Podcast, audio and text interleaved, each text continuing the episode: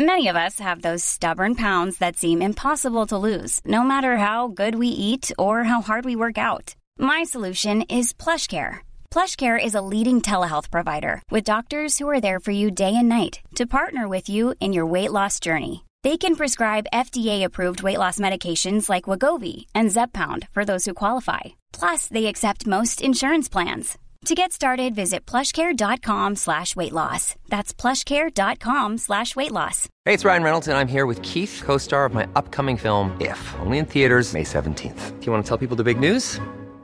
All right, I'll do it. Sign up now and you'll get unlimited for $15 a month in six months of Paramount Plus Essential Plan on us. Mintmobile.com slash switch. Upfront payment of $45 equivalent to $15 per month. Unlimited over 40 gigabytes per month. Face lower speeds. Videos at 480p. Active Mint customers by 531.24 get six months of Paramount Plus Essential Plan. Auto renews after six months. Offer ends May 31st, 2024. Separate Paramount Plus registration required. Terms and conditions apply if rated PG. This is Paige, the co-host of Giggly Squad, and I want to tell you about a company that I've been loving, Olive and June. Olive and June gives you everything that you need for a salon quality manicure in one box. And if you break it down, it really comes out to $2 a manicure, which is absolutely insane. It's also so easy to get salon worthy nails at home with Olive and June. The difference between how your nails used to look when you did them yourself and now with the Manny system is a complete game changer. The best thing about Olive and June too is it's a quick dry, dries in about one minute, lasts for five days, and full coverage in up to one to two coats. Visit oliveandjune.com slash perfect Mani 20 for 20% off your first system. That's oliveandjune.com slash perfect Mani 20 for 20% off your first system.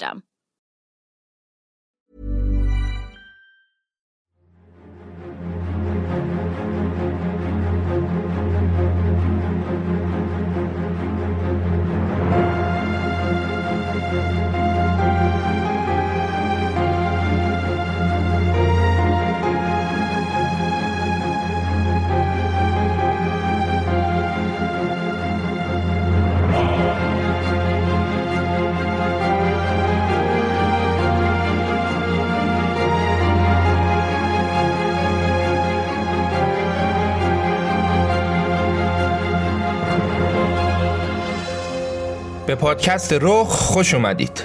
سلام. من امیر سودبخش هستم و در پادکست رخ هر بار به بهانه داستان زندگی آدمهای تأثیرگذار در تاریخ شما را با بخشی از تاریخ ایران و جهان بیشتر آشنا می کنم همونطور که از چند ماه قبل قولشو داده بودیم قرار بود در تیر ماه 1401 در پادکست رخ داستان زندگی پنجمین زن تاریخ ساز رو کار کنیم. بعد از داستانهای هلن کلر، مریم میرزاخانی، فروغ فرخزاد و کوکو شنل این بار رفتیم سراغ قدرتمندترین زن جهان در قرن 21 خانم آنگلا مرکل. پس بریم با هم سراغ اپیزود مادر ملت آلمان داستان زندگی آنگلا مرکل از پادکست رخ.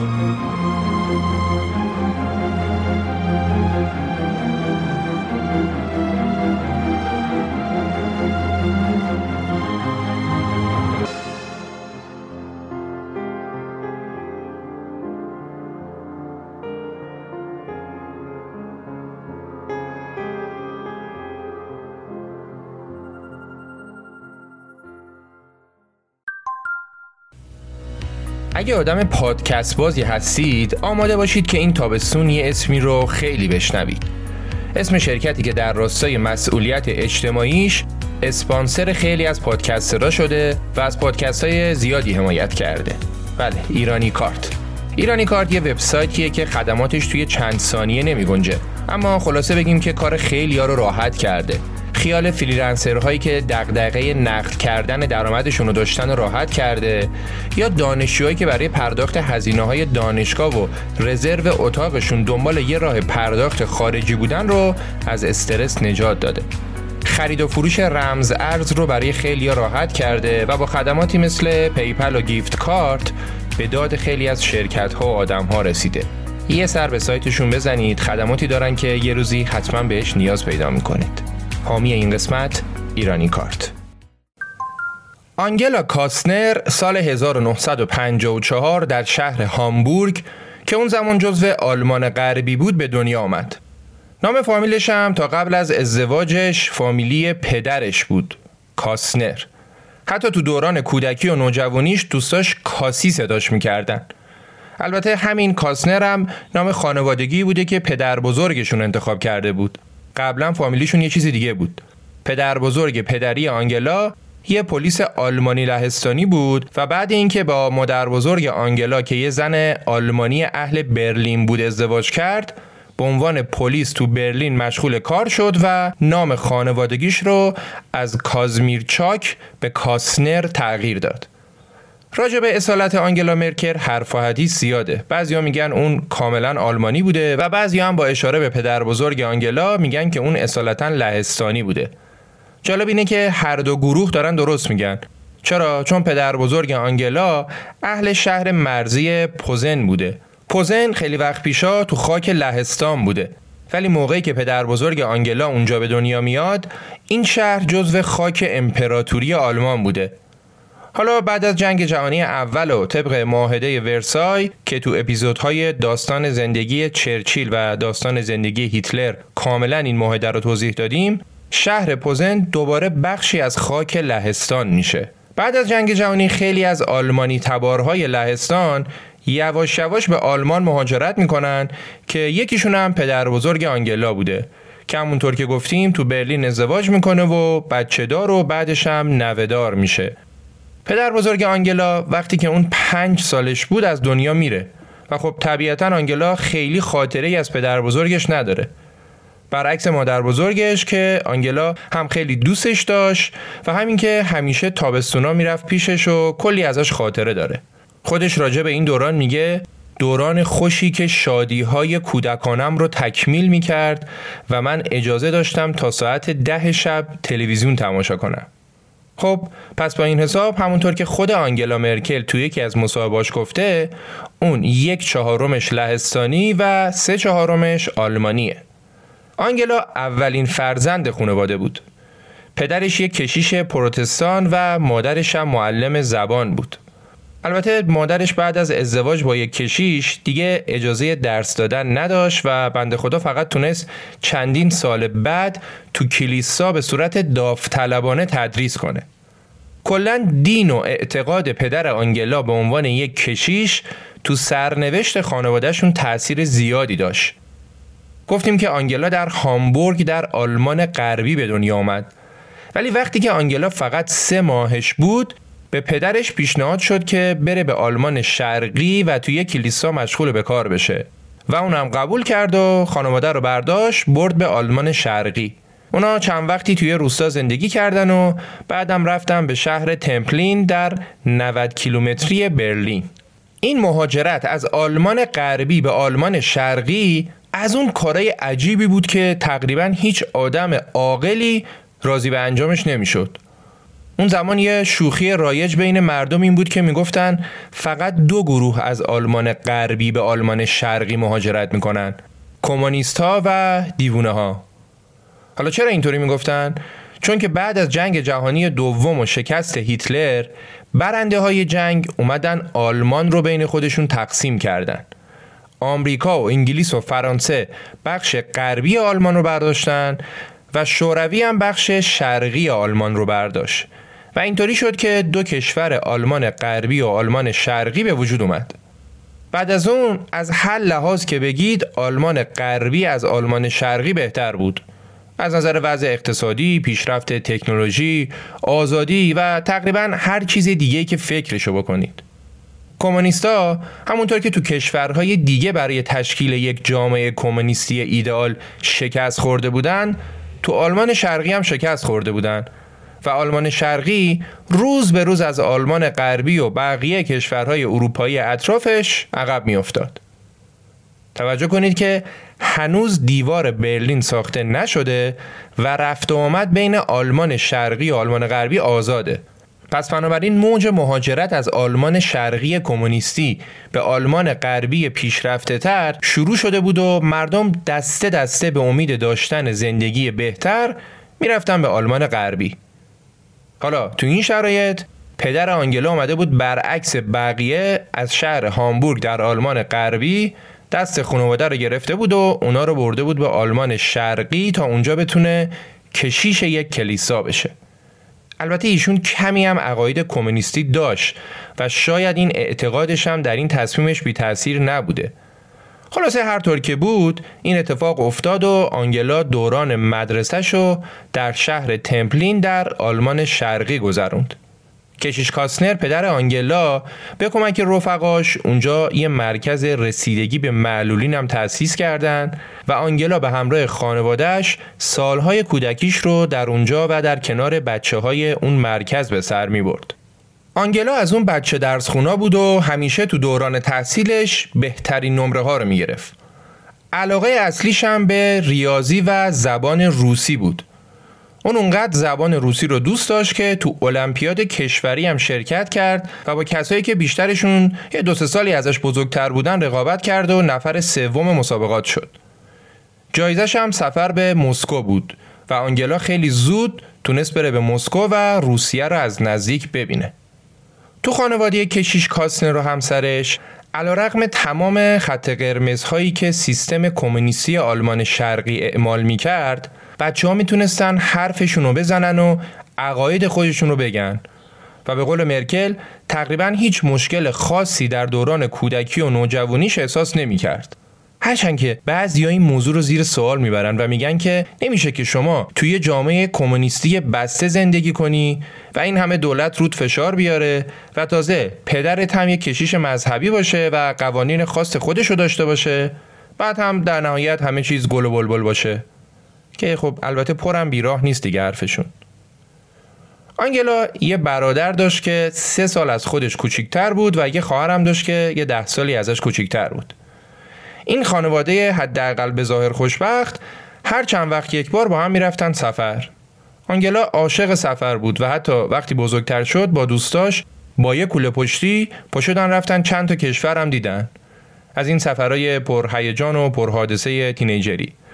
حالا تو یکی از این سفرهای خانوادگی البته وقتی که آنگلا فقط هشت سالش بود و همراه خانوادهش رفته بود به سفر تو راه برگشت اونا با منظره روبرو شدن که براشون بسیار عجیب و ترسناک بود.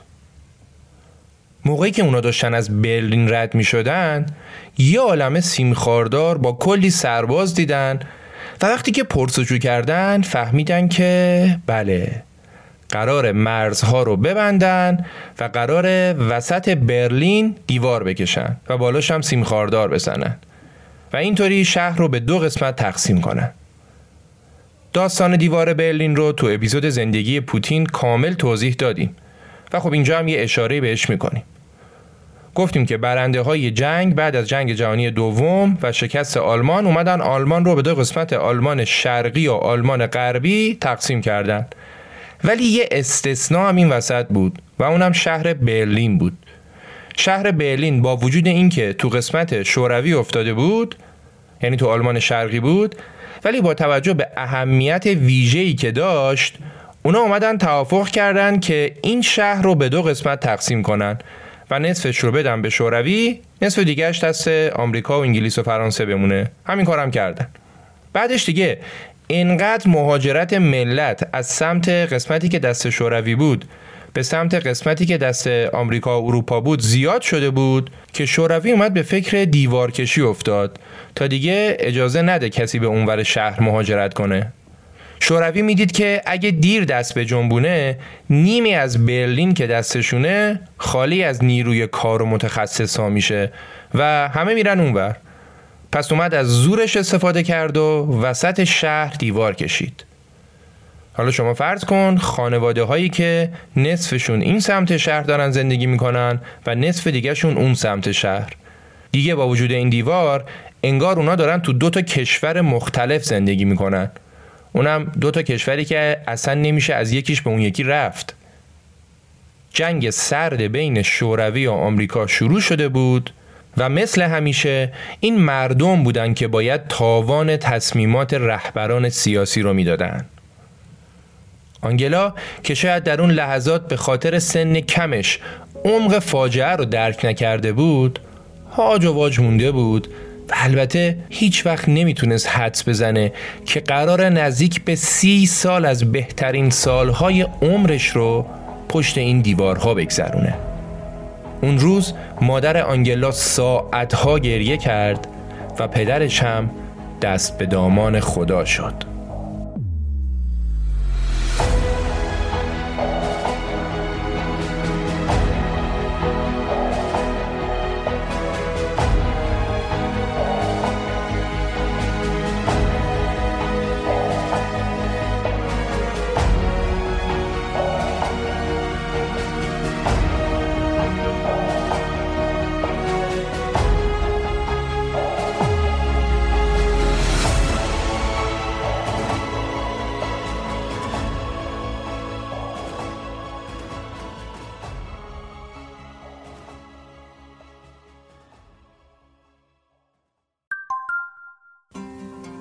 حامی این قسمت نرم افزار CRM داناست.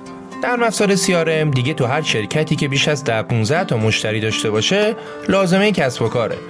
دیگه دوران کاغذ و دفتر و یادداشت گذشته.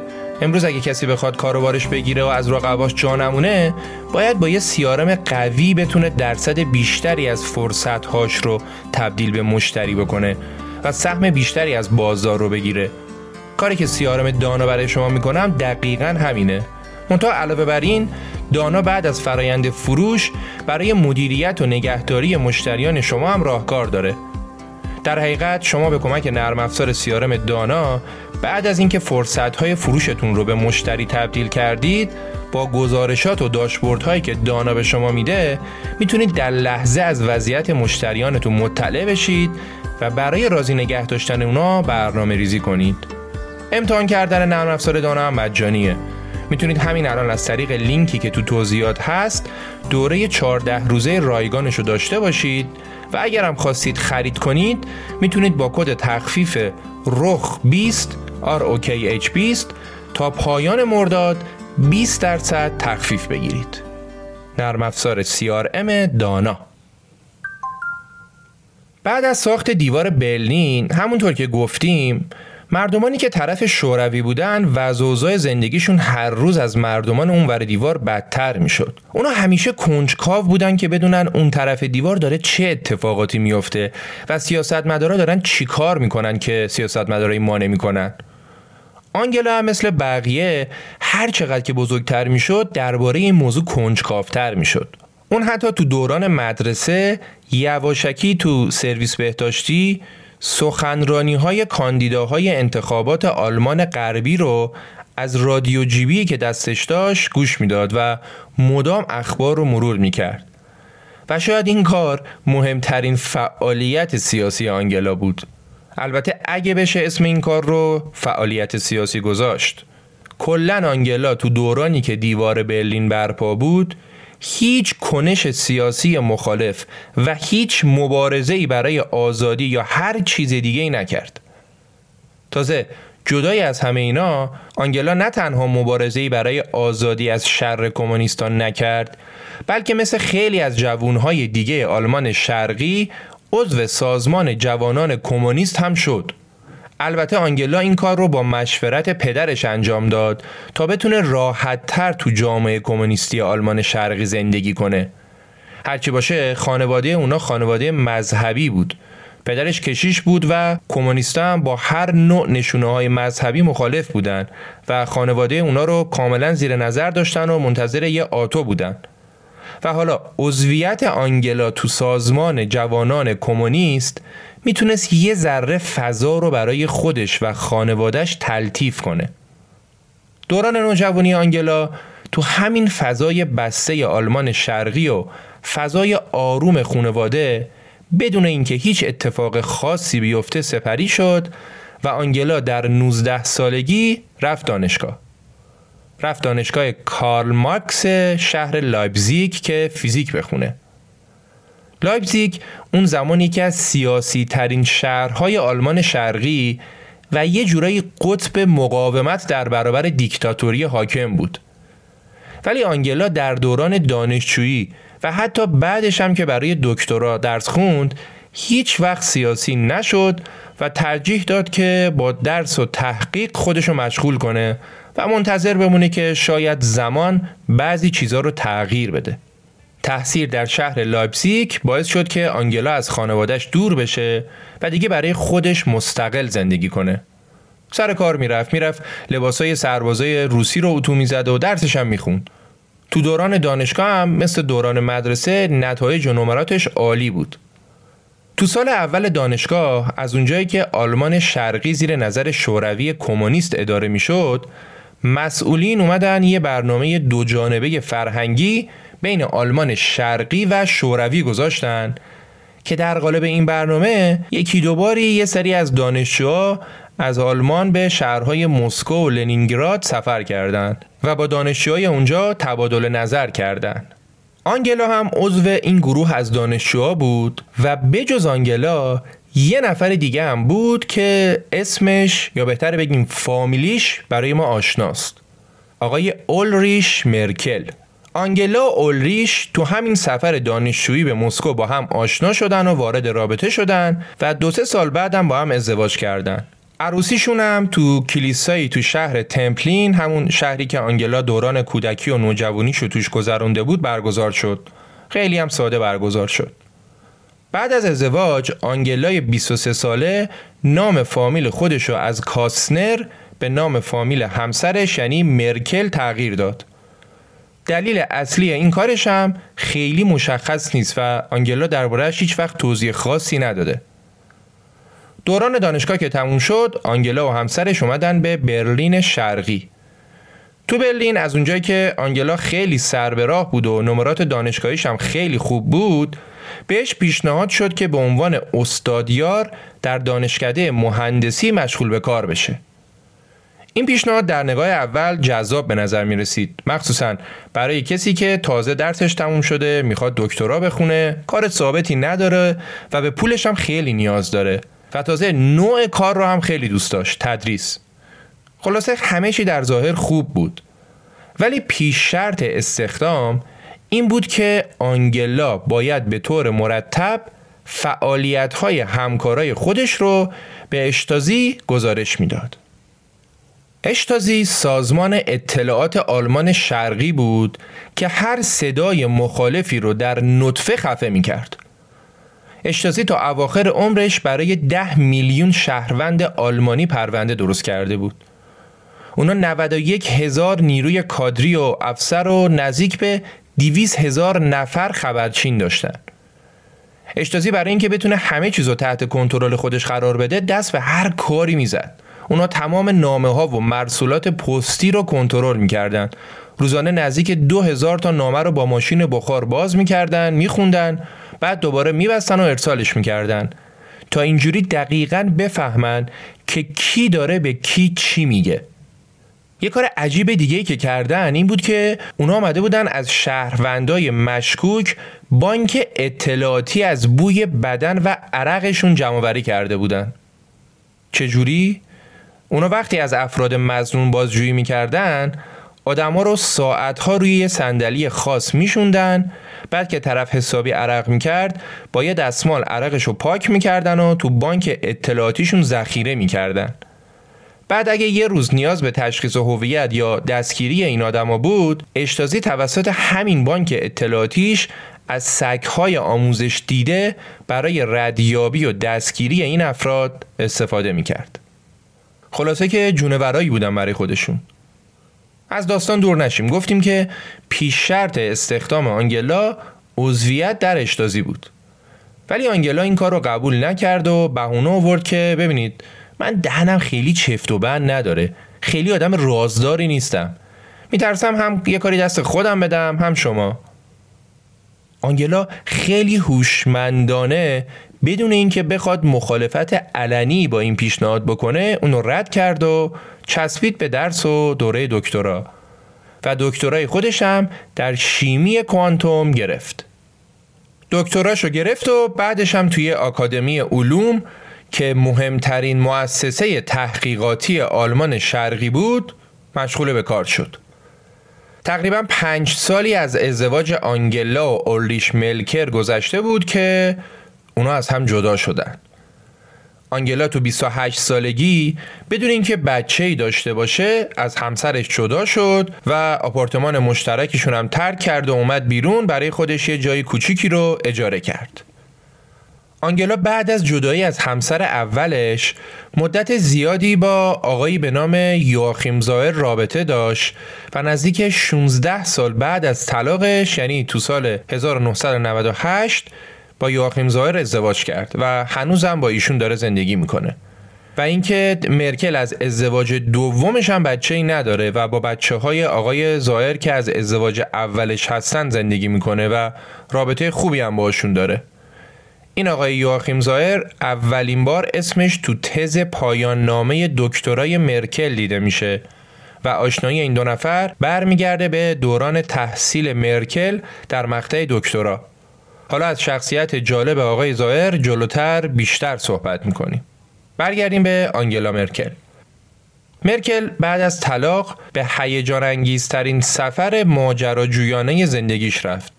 اون با دوستاش رفت به یه سفر هیچ اونا رفتن به روسیه و ارمنستان و گرجستان و آذربایجان و تو این سفر هم چون مرکل زبون روسی بلد بود هر طوری بود می‌تونست گلیمش رو از آب بکشه بیرون.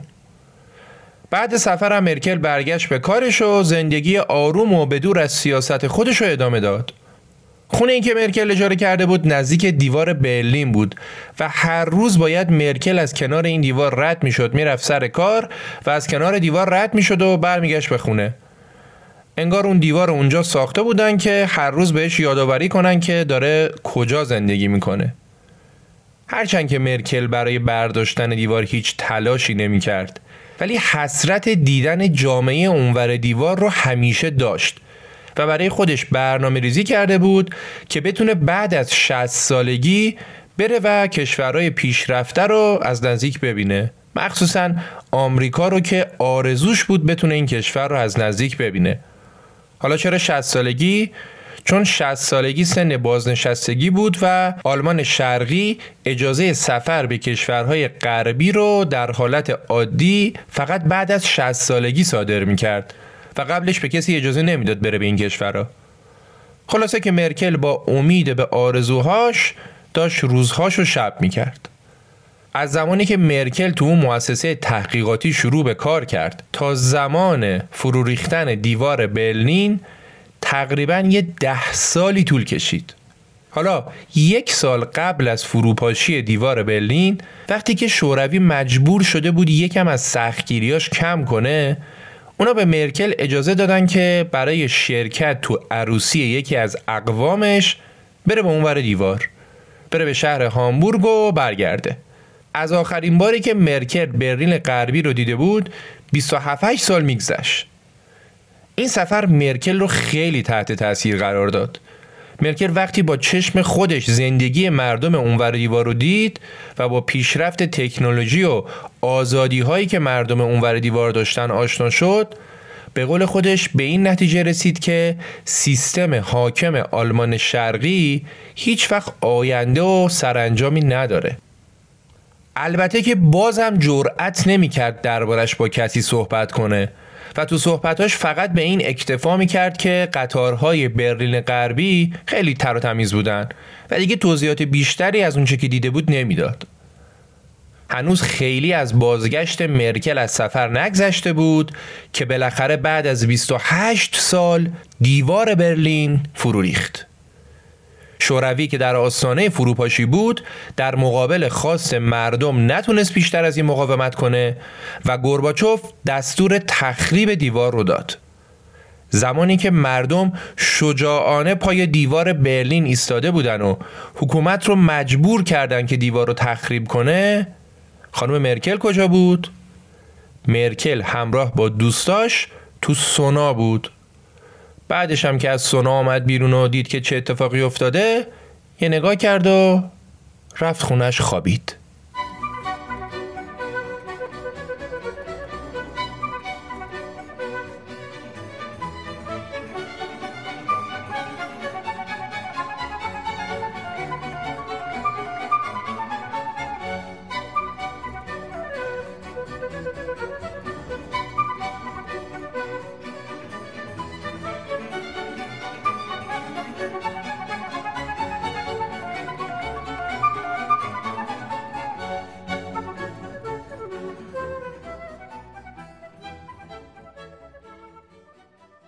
خب همونطور که شنیدید تا اینجای کار مرکل یه زندگی بدور از سیاست و تقریبا آرومی داره و دایره افرادی که میشناسنش هم خیلی خیلی محدوده.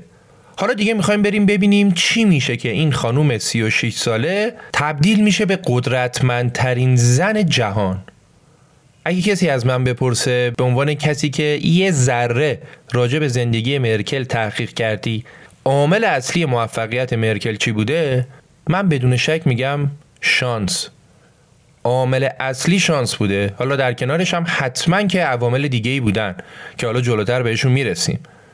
ولی داستان زندگی مرکل یه بار دیگه به من ثابت کرد که در کنار تلاش و کوشش و استعداد و هر چیز دیگه ای شانس می‌تونه عامل موفقیت بزرگی باشه. منتها موضوع اینه که اگه بشینیم کنج خونه و منتظر باشیم شانس بیاد دم در خونه رو بزنه خب هیچ وقت همچین اتفاقی نمیفته. و این ما هستیم که باید خودمون رو در معرض اتفاقات بذاریم تا با شانس های مختلف برخورد کنیم و بعدش هم ریس کنیم خطر کنیم و به قول معروف شانس خودمون رو امتحان کنیم. تو یکی از اپیزودهای پادکست خوب جافکری که پیشنهاد می‌کنم شما هم بشنویدش میگه که ما باید بپذیریم که زندگی یه بخشای زیادیش تصادفیه شانسیه. هیچ الگو و الگوریتمی هم نداره. ولی آدما هر چه بیشتر تلاش کنن می‌تونن احتمال خوششانسیشون رو ببرن بالا. چون فرصت های بیشتری در مسیر زندگیشون قرار می‌گیره. برگردیم به داستان. کجاییم الان؟ الان تو برلین شرقی هستیم و دیوار برلین هم فرو ریخته. ولی خب دقت کنید که هنوز دوتا آلمان با هم متحد نشدن. فقط دیوار فرو ریخته. آلمان شرقی دولت خودشو داره و آلمان غربی هم دولت خودشو. تو هفته های اول بعد از فرو ریختن دیوار برلین اوضاع بحرانی و قمر در اغرب بود. مرکل هم تحت تاثیر جوی که به راه افتاده بود و اتفاقاتی که داشت میافتاد تصمیم گرفت مثل خیلی از آدمای دیگه بره و عضو یکی از احزاب بشه. هرچند که مرکل تا الان تقریبا هیچ فعالیت سیاسی نداشت ولی همونطور که قبلتر گفتیم اون از دوران مدرسه سیاست رو دنبال می‌کرد و اتفاقات سیاسی رو رسد می‌کرد. و دیگه الان که فضا باز شده بود رفت و عضو حزب بیداری دموکراتیک شد. یه روز پاشد رفت دم دفتر حزب و گفت که منو قبول می‌کنید که بیام عضو حزب بشم و اصلا کلا بیام پیش شما کار کنم. اونا هم گفتن تخصص چیه؟ کار چیه؟ چی بلدی؟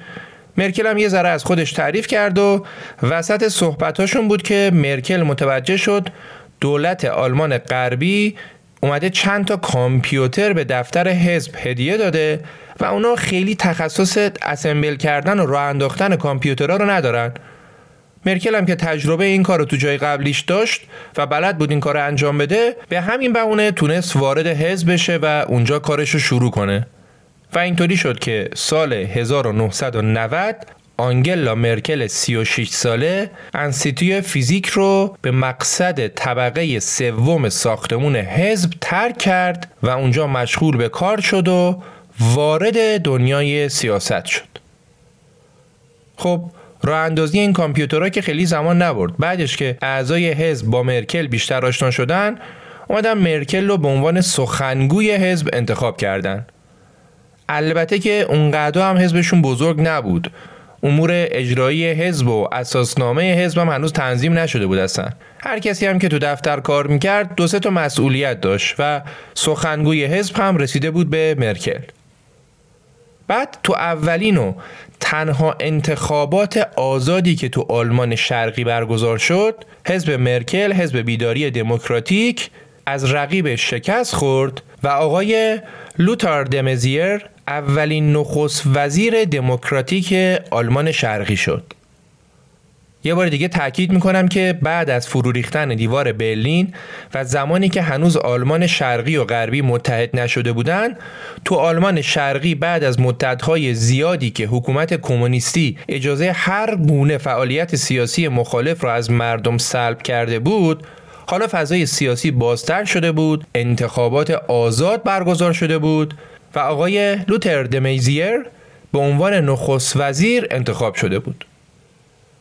بعد از تشکیل دولت جدید تو آلمان شرقی اونا برای پست نه چندان مهم جانشین سخنگوی دولت دنبال یه نفر میگشتن و یکی از وزرای کابینه جدیدم که با مرکل آشنا بود و می‌دونست مرکل سخنگوی فلان حزبه اومد مرکل رو پیشنهاد داد.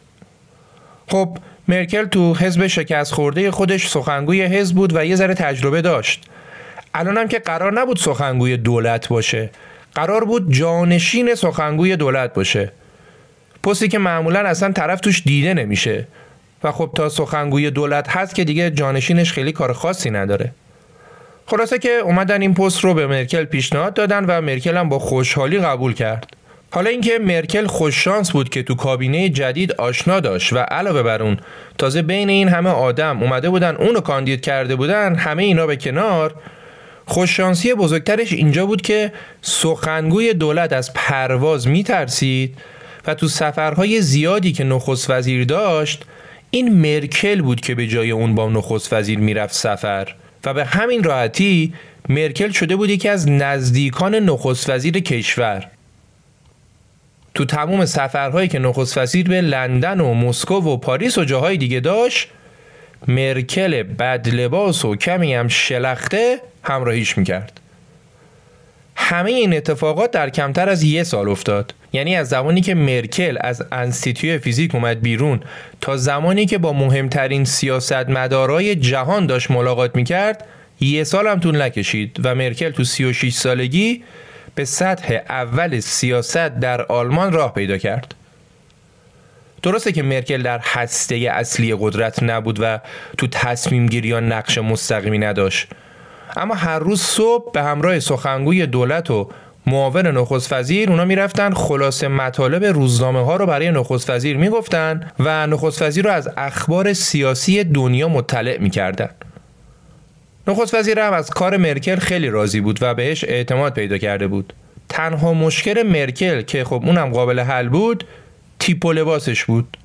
دامن گشاد و صندل و موهای کوتاه آرایش نشده و لباس خیلی معمولی و دم دستی که میپوشید اصلا مناسب جایگاهش نبود. و مرکل دیگه از اون زمان یاد گرفت که باید به سر و وضعش بیشتر از اینا برسه. عکسای اون زمانش رو در کنار عکسای بعد از صدارتش که بذارید انگار دو تا آدم مختلف رو دارید می‌بینید. حالا مثل همیشه من عکس رو براتون تو اینستاگرام و تلگرام رخ می‌ذارم برید ببینید. در صورت. آنگلا اولین تجربیات خودش رو در مجامع بین المللی در کنار نخست وزیر جدید به دست آورد. ولی مشکل اینجا بود که همه می‌دونستند چیزی از عمر دولت آلمان شرقی باقی نمونده و با اتحاد دو آلمان این دولت آلمان شرقیه که باید با سیاست خداحافظی کنه. سیاستمدارای آلمان غربی از هر لحاظ جایگاه بالاتری داشتند و بسیار هم محبوبتر بودند. تو آلمان غربی قدرت دست آقای هلموت کوهل بود که با ایشون تو این اپیزود خیلی کار داریم.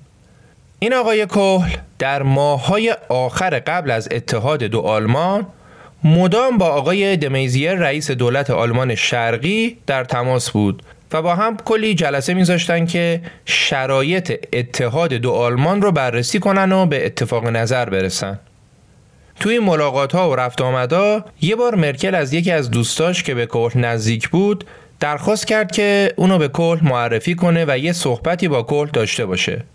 اونم این کارو کرد و کل هم قبول کرد. خب هر که باشه مرکل یه پستی تو دولت آلمان شرقی داشت و از نزدیکای نخست وزیرم بود کلا بعدش نمیومد که بخواد ببینتش. قرار این دیدار خصوصی گذاشته شد و مرکل رفت به دیدار کهل خودش از تجربه این ملاقاتش میگه که قبلش به خودم می‌گفتم حتما صدر ازم سوالات سختی ازم می‌پرسه و منم نمی‌تونم درست جواب بدم. بعدش هم توقع داشتم صدر ازم خیلی خشک و رسمی با هم برخورد کنه. ولی هیچ کدوم از این اتفاقات نیفتاد و هلموت کول خیلی خودمونی و خونگرم بود و خیلی خوب و راحت با من برخورد کرد.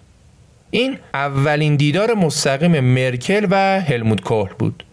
از سوم اکتبر 1990 به بعد یعنی زمانی که دوتا آلمان با هم متحد شدن دیگه دولتی که مرکل جانشین سخنگوش بود از روی زمین محو شد.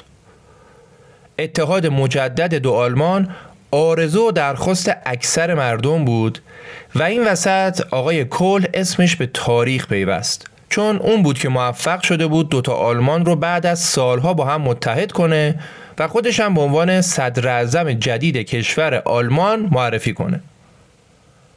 بعد از اتحاد دو آلمان مرکل که دیگه کاری نداشت و دیگه اصلا دولتی وجود نداشت که اون بخواد معاون سخنگوش باشه پشت رفت برلین غربی و اونجا عضو یکی از بزرگترین احزاب اون زمان به نام حزب دموکرات مسیحی شد. همون حزب حاکم بر کشور. مرکل دختر یک کشیش پروتستان رفته بود عضو حزب دموکرات مسیحی شده بود که توش کاتولیک ها در اکثریت بودن. بعد هم تو اولین انتخابات پارلمانی که بعد از اتحاد دو آلمان برگزار شد مرکل اومد کاندید پارلمان شد و تونست تو 18 مارس 1990 به مجلس فدرال آلمان راه پیدا کنه. ولی دوران نمایندگیش خیلی کوتاه بود. چون پست بالاتر و بهتری بهش پیشنهاد شد. چی؟ وزارت جوانان و زنان.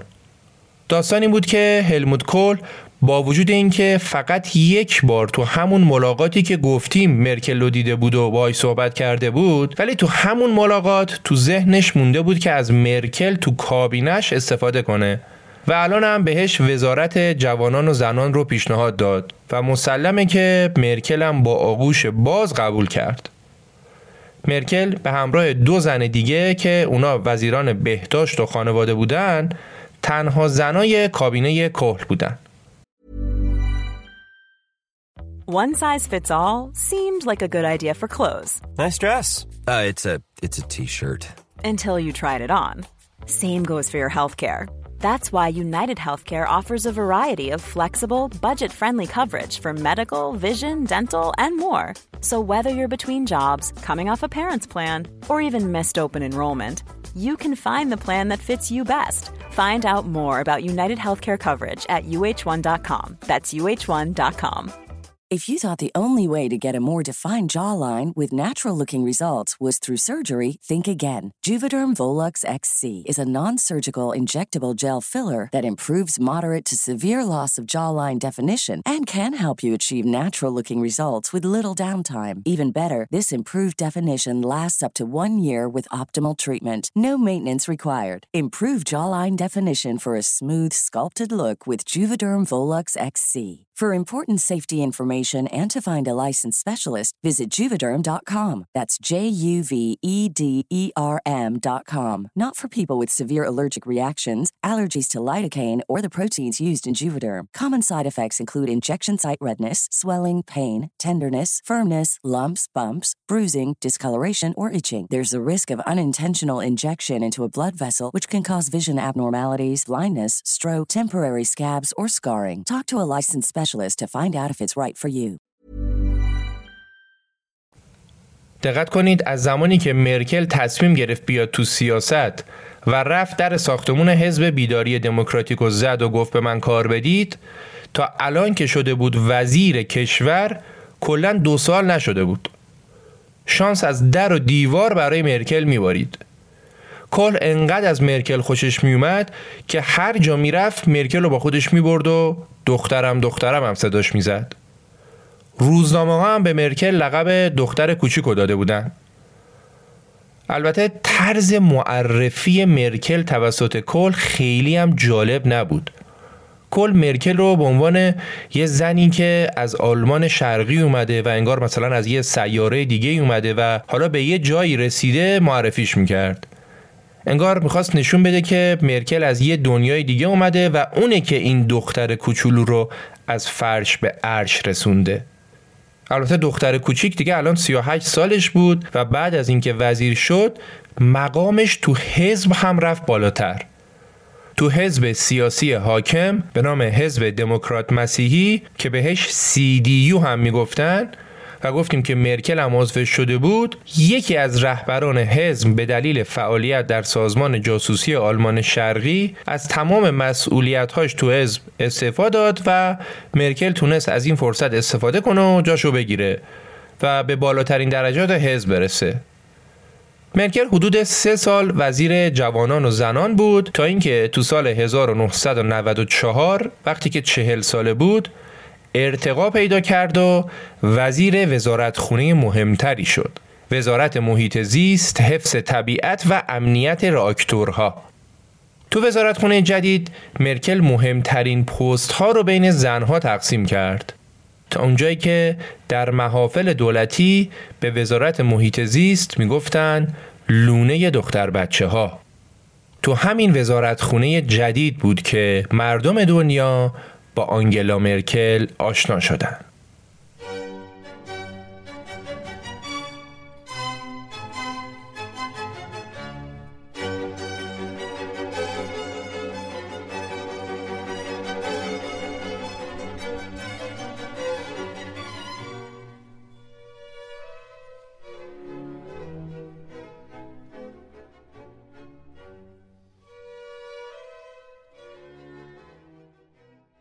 زمانی که مرکل وزیر محیط زیست بود یه کنفرانس خیلی مهمی برگزار شد نماینده های کشورهای مختلف برای اولین بار تو ریو دو ژانیرو برزیل دور هم جمع شدن تا درباره تغییرات اقلیمی کره زمین بشینن صحبت کنن برای اولین بار بود که در این سطح همچین اجلاسی برگزار می شد و انگار که آدما دیگه جدی جدی متوجه خطر تغییرات اقلیمی شده بودند.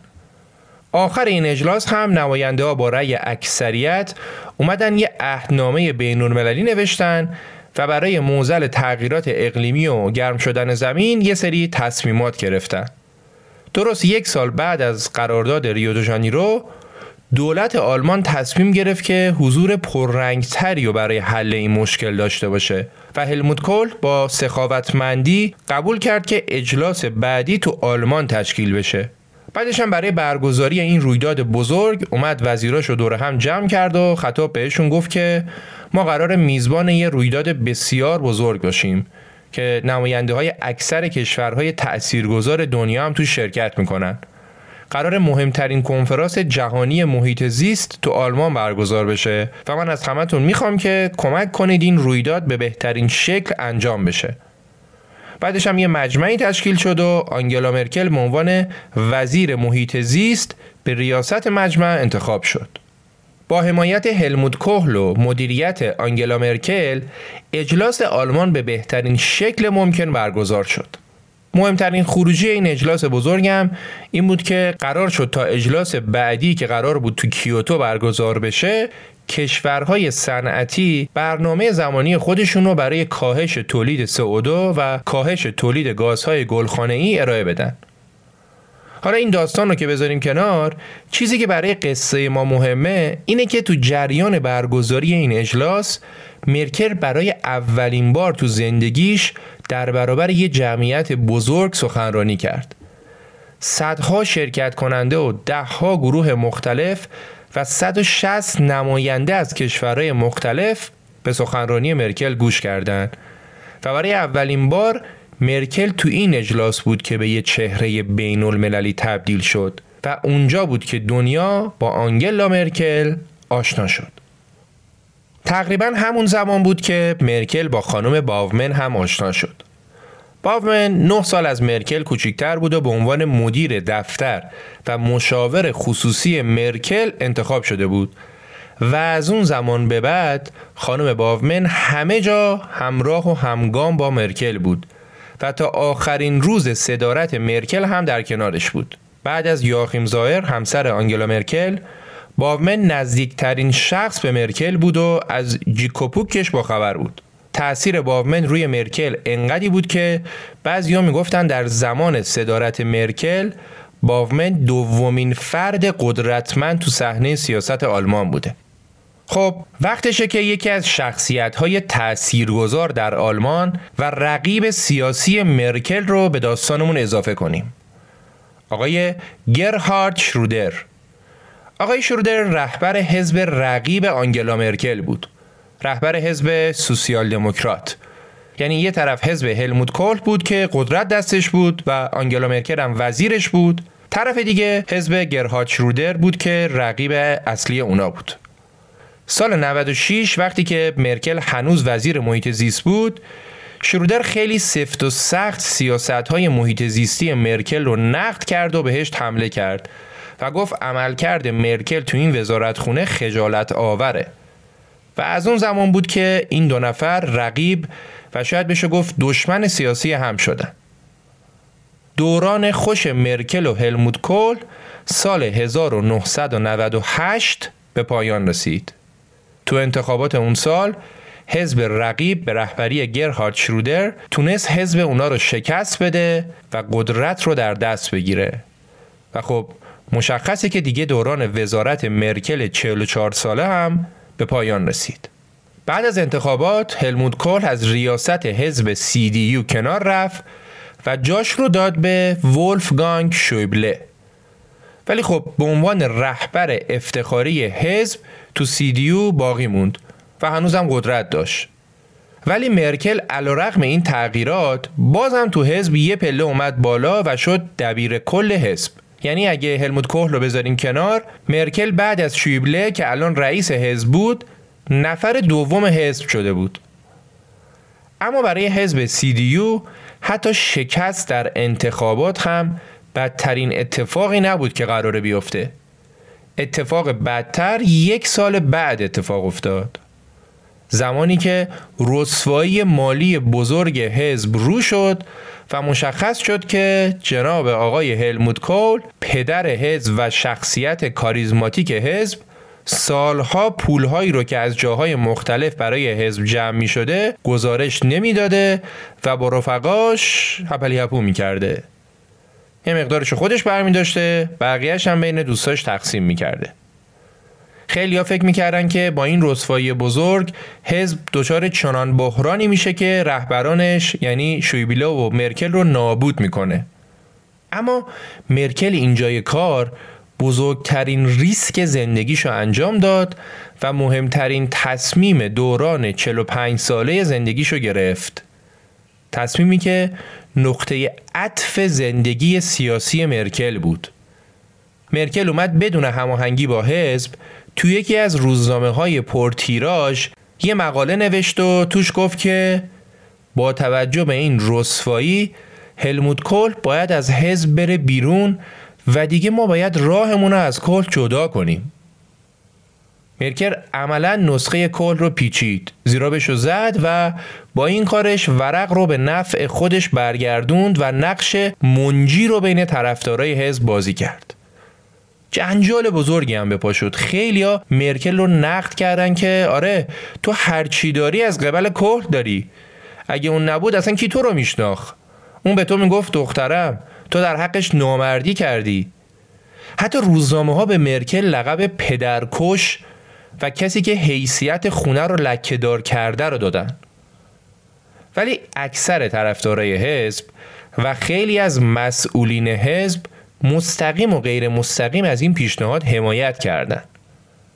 در حقیقت در حالی که مردان قدرتمند و پرنفوذ حزب CDU شهامت این رو نداشتن که در دوران بحران پا پیش بذارند مرکل اومد و این کارو کرد و به امید آینده حزب تبدیل شد هرچند که تصمیمش منجر به نابودی کل شد و هلموت کل رفت به اعماق تاریخ بعدها کل گفت بزرگترین اشتباه من حمایت از مرکل بوده.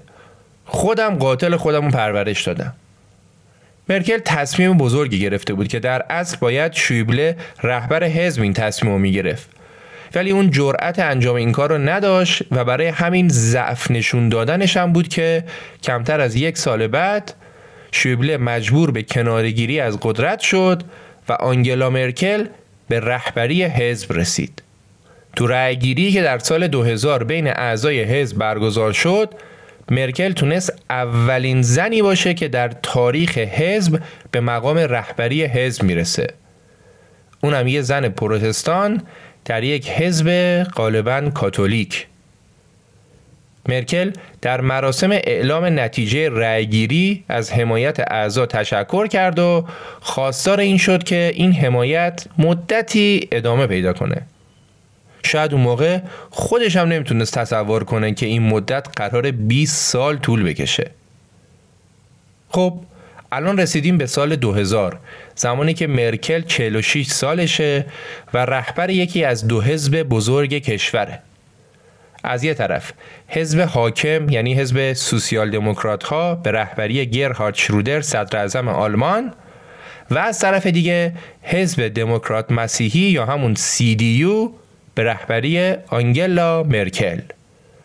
دو تا حزبی که با اختلاف خیلی کم از همدیگه دارن خودشون رو برای انتخابات بعدی آماده می‌کنن. انتخابات سال 2002 انتخاباتی که اتفاقهای قبل و بعدش تمام معادلات سیاسی آلمان رو برهم زد و داستانهایی پیش اومد که تا به حال تو آلمان سابقه نداشت و شاید حالا حالا هم تکرار نشه. تو اپیزود دوم با هم می‌بینیم که چطور آنگلا مرکل در نهایت صدر اعظم آلمان شد بعد از به قدرت رسیدن چه کرد و چه کارنامه ای از خودش به جا گذاشت.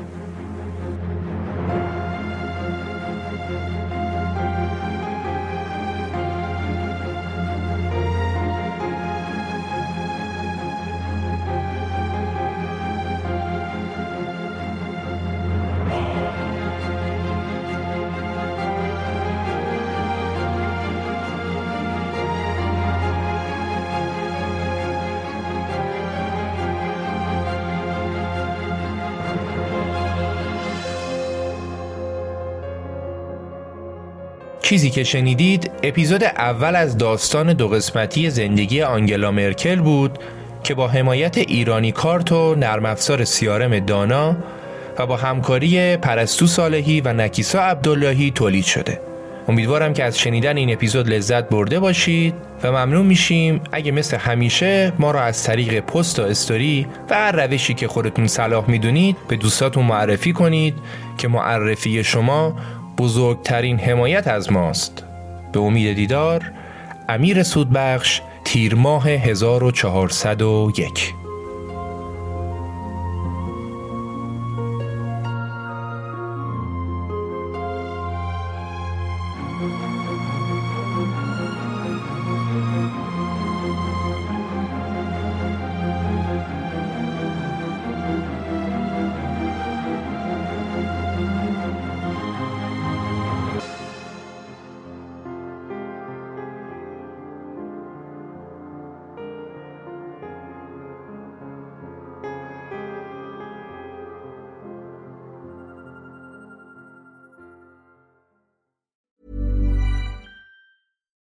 Hi, I'm Daniel, founder of Pretty Litter. Cats and cat owners deserve better than any old fashioned litter. That's why I teamed up with scientists and veterinarians to create Pretty Litter. Its innovative crystal formula has superior odor control and weighs up to 80% less than clay litter. Pretty Litter even monitors health by changing colors to help detect early signs of potential illness. It's the world's smartest kitty litter. Go to prettylitter.com and use code ACAST for 20% off your first order and a free cat toy. Terms and conditions apply. See site for details. Even when we're on a budget, we still deserve nice things. Quince is a place to scoop up stunning high end goods for 50 to 80% less than similar brands. They have buttery soft cashmere sweaters starting at $50, luxurious Italian leather bags, and so much more. Plus, Quince only works with factories that use safe, ethical, and responsible manufacturing. Get the high-end goods you'll love without the high price tag with Quince. Go to quince.com/style for free shipping and 365-day returns.